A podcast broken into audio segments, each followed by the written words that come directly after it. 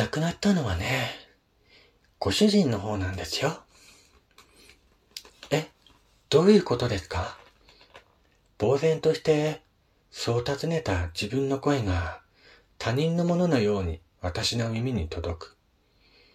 ミクリアさんの声も遠くから聞こえてくる噂話のようだった。うちに入院されていたのは奥さんではなく、あなたが言う紳士、ご自身だったの。末期の癌でね、もう余命が数ヶ月の状態だったわ。気の毒に。家族のいない方でね、お子様もいないとおっしゃっていて、奥様も5年ほど前に他界されたそうよ。そんな、そんなはずはない。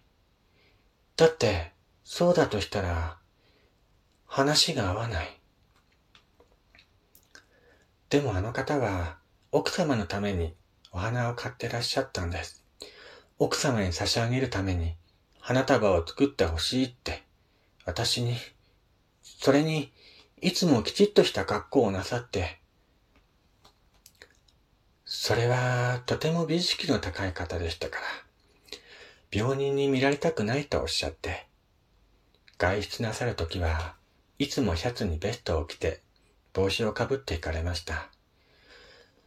もっとも随分ご無理をなさっていたと思いますけど、そう言われて紳士がだんだんと帽子を深くかぶるようになっていたことを唐突に思い出した。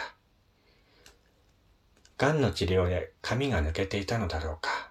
もしかしたら帽子でそれを隠していたのかもしれない。あるいは隠そうとしていたのは闘病で憔悴した症状の方だったのだろうか。そんな、お辛い思いをして、奥様がいらっしゃらないのに、どうして花なんか？以前、あの方とこんな話をしたことがあったの。私とは正反対に、落ち着いた声で、ミクリアさんは言う。私が動揺していることを察して、あえてそうしてくれているのかもしれない。あのように何か一つだけ持っていけるとしたら、何を持っていくかって聞かれたことがあって、私は家族との思い出が詰まったアルバムかなって答えたんですけど、そしたらあの方はこうおっしゃったんです。僕はね、綺麗な花束を持っていくよ。だって、久しぶりに妻に会うんだからね。目の奥が熱くなった。ごまかすように口を覆った私を見て、ミクリアさんがくしゃりと眉の形を崩す。頼りない微笑みにミクリアさんもこらえているのだと分かった。それを聞いて私、もう何も言いませんでした。あの方は、ご自分の言葉を守ったんですよ。あの方が亡くなられた時、枕元には素敵な花束がたくさんありました。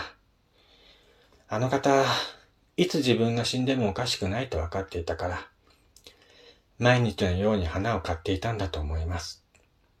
あなたが、あの方の願いを叶えてくださったんですね。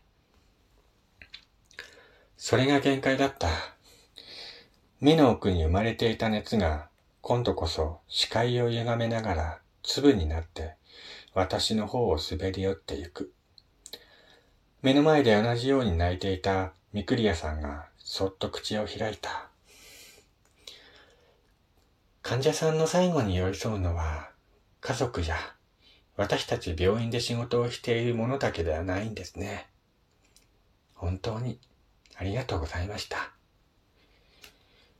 返す言葉は見つからず、私はただただ首を横に振った。いつでも奥さんに会いに行けるように、いつ会うことになったとしても、買ったばかりの一番綺麗な花を渡せるように、そのために紳士は連日花を買いに来ていたのだ。彼は奥さんに会えただろうか。幸せな再会を果たしただろうか。その幸せに私の選んだ花たちは優しく寄り添えているのだろうか。いつも紳士が店を去るときに向けてくれた顔が浮かぶ。ありがとう。そんな声が聞こえた気がした。